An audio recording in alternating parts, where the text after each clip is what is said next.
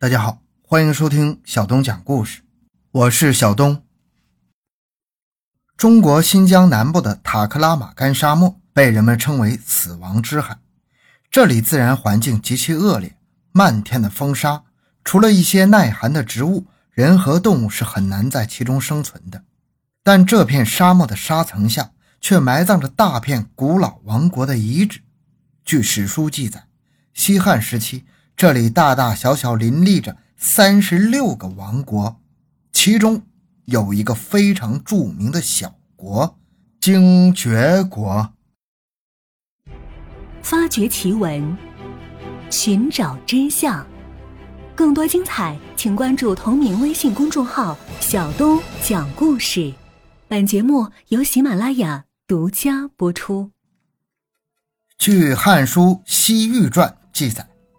精绝国王至精绝城，去长安八千八百二十里，户四百八十，口三千三百六十，胜兵五百人。精绝都尉、左右将、议长各一人。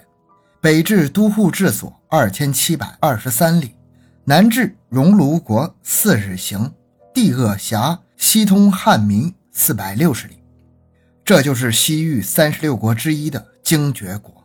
这个遥远的精绝有官有民有兵有将，是丝绸之路上一个重要的要冲。但到了公元四世纪左右，这个国家却突然神秘地消失在了历史尘埃当中。它究竟是一个什么样的国家？又为什么会神秘地消失？为什么西方考古界把它称为“东方的庞贝”呢？公元一九零一年的一天上午。匈牙利裔英国探险家斯坦因正漫步在新疆小城尼雅的街头，他在当时的西方考古界被誉为一颗冉冉升起的新星，但在中国人的眼里却是一个不折不扣的盗贼。就在前不久，他带领的探险队发现了深埋地下的于田古国的国都，并盗取了大量的文物。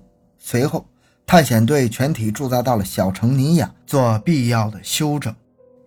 带着轻松的心情，斯坦因信步走进了尼雅县城街边的一家磨坊。他并没有什么目的，只是随意的闲逛。而磨坊的主人也没有因为斯坦因是个英国佬就多兴奋，因为这些年出现在新疆当地人眼前的外国人实在是太多了，而且大部分的装束看上去都差不多。斯坦因在磨坊里转了一圈，有些意兴阑珊。那吱呀转着的风车实在让他提不起什么兴趣，于是他就和随行的向导打了个招呼，意思是准备去别的地方逛逛。就在这时，他的目光落到了磨坊一张桌子上放的几块木板上，立刻就拔不开腿了。凭着深厚的文字功底，他一眼就辨认出了木板上的字是失传已久的印度孔雀王朝时代的古文字屈卢文。屈卢文最早起源于古印度犍陀罗，是公元前三世纪印度孔雀王朝的阿育王时期的文字，全称屈卢湿底文。最早在印度西北部和今巴基斯坦一带使用。公元一到二世纪时，在中亚地区广泛传播。公元四世纪中叶，随着贵霜帝国的灭亡，屈卢文也随之消失。到了十八世纪末，屈卢文早已经成为了一种无人可识的文字。直至一八三七年，才被英国学者普林谢普探明了其中的奥秘。但这种文字为什么会出现在中国的新疆地区呢？斯坦因很吃惊，同时也隐隐觉得这其中蕴含着一个巨大的考古发现。于是，在向导的帮助下，他和磨坊主进行了艰难但却很有效果的交流。原来，这些木板是磨坊主人在沙漠中发现的。当时他只是觉得这些东西有些稀奇，拿回家没准有识货的探险队会有兴趣。当然，现在他的目的达到了。斯坦因二话不说，开出了一个让磨坊主啧舌的高价。不过，他同时又提出一个条件：告诉他，让他带我们去发现这些东西的地方，价钱随他开。斯坦因对向导说：“带我们去你发现这些东西的地方。”价钱随你开，够你做很久的生意了。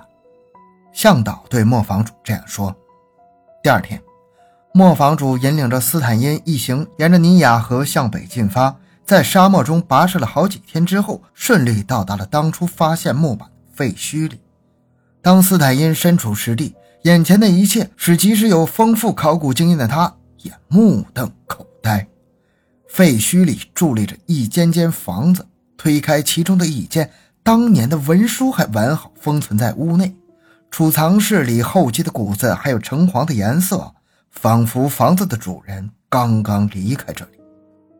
斯坦因完全被迷住了，他忽然有一种时间在这里停顿的感觉。他激动地告诉向导说：“我相信自己正在走过某个古时的村庄，走在整整几千年以前的乡间小路上。”随后，探险队一行对这个遗址进行了详细的探索。确定了遗址位于尼亚河末端已被黄沙埋没的一片古绿洲上，整个遗址散处岩坦在古尼亚河谷的沙丘链之间，以佛塔为中心，呈带状南北延伸二十多公里，东西不展七公里。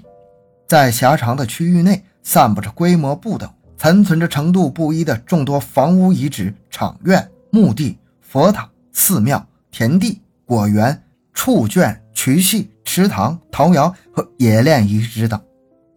斯坦因用尼亚河的名字为这座古城命名为尼亚塞特。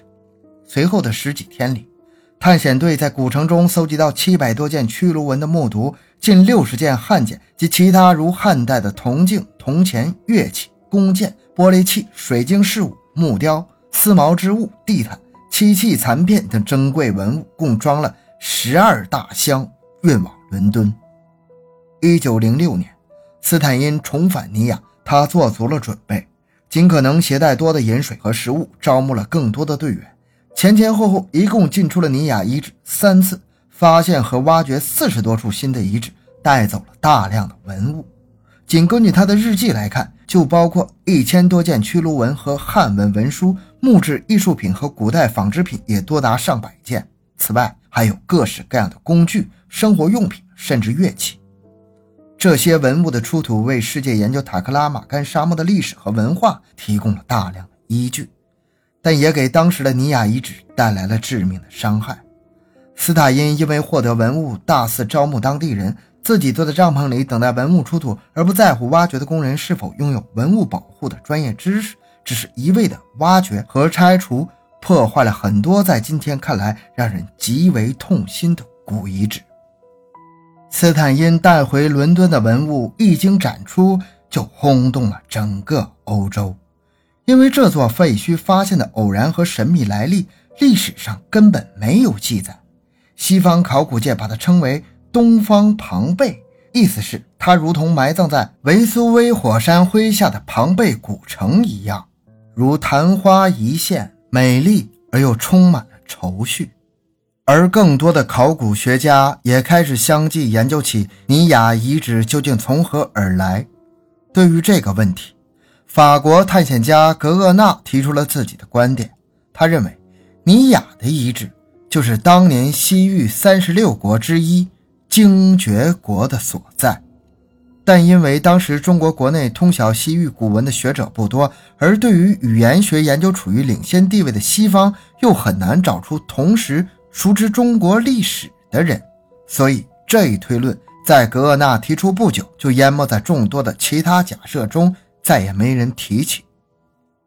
一九一四年，斯坦因在欧洲发表的关于尼雅遗址的文字和记录相继传到亚洲，当时旅居日本的中国学者王国维也拜读了这些著作，凭借深厚的国学功底，他一眼就看出一枚简牍上有。太史五年的字样，乃是公元二百六十九年中国西晋王朝的武帝的年号。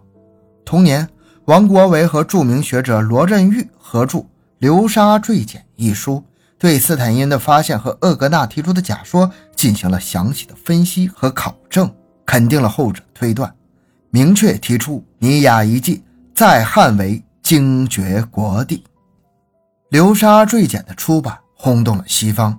各种赞同和争论又一次让这故旧之地成为全世界人民眼球的中心。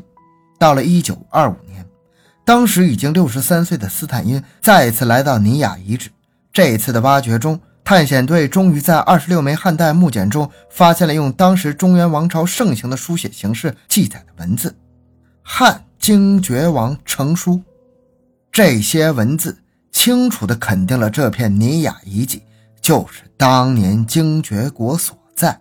一场举世瞩目的争论终于画上了圆满的句号。精绝国是丝绸之路列国里重要的一国。精绝遗址是古代丝绸之路里的一处重要遗址，它向人们证明了被称为“死亡之海”的塔克拉玛干沙漠也存在着一个历史悠久、古老和光辉灿烂的古代文明，更揭示出大沙漠环境变迁和历史文化的诸多谜团。那么，精绝国究竟是一个什么样的国度呢？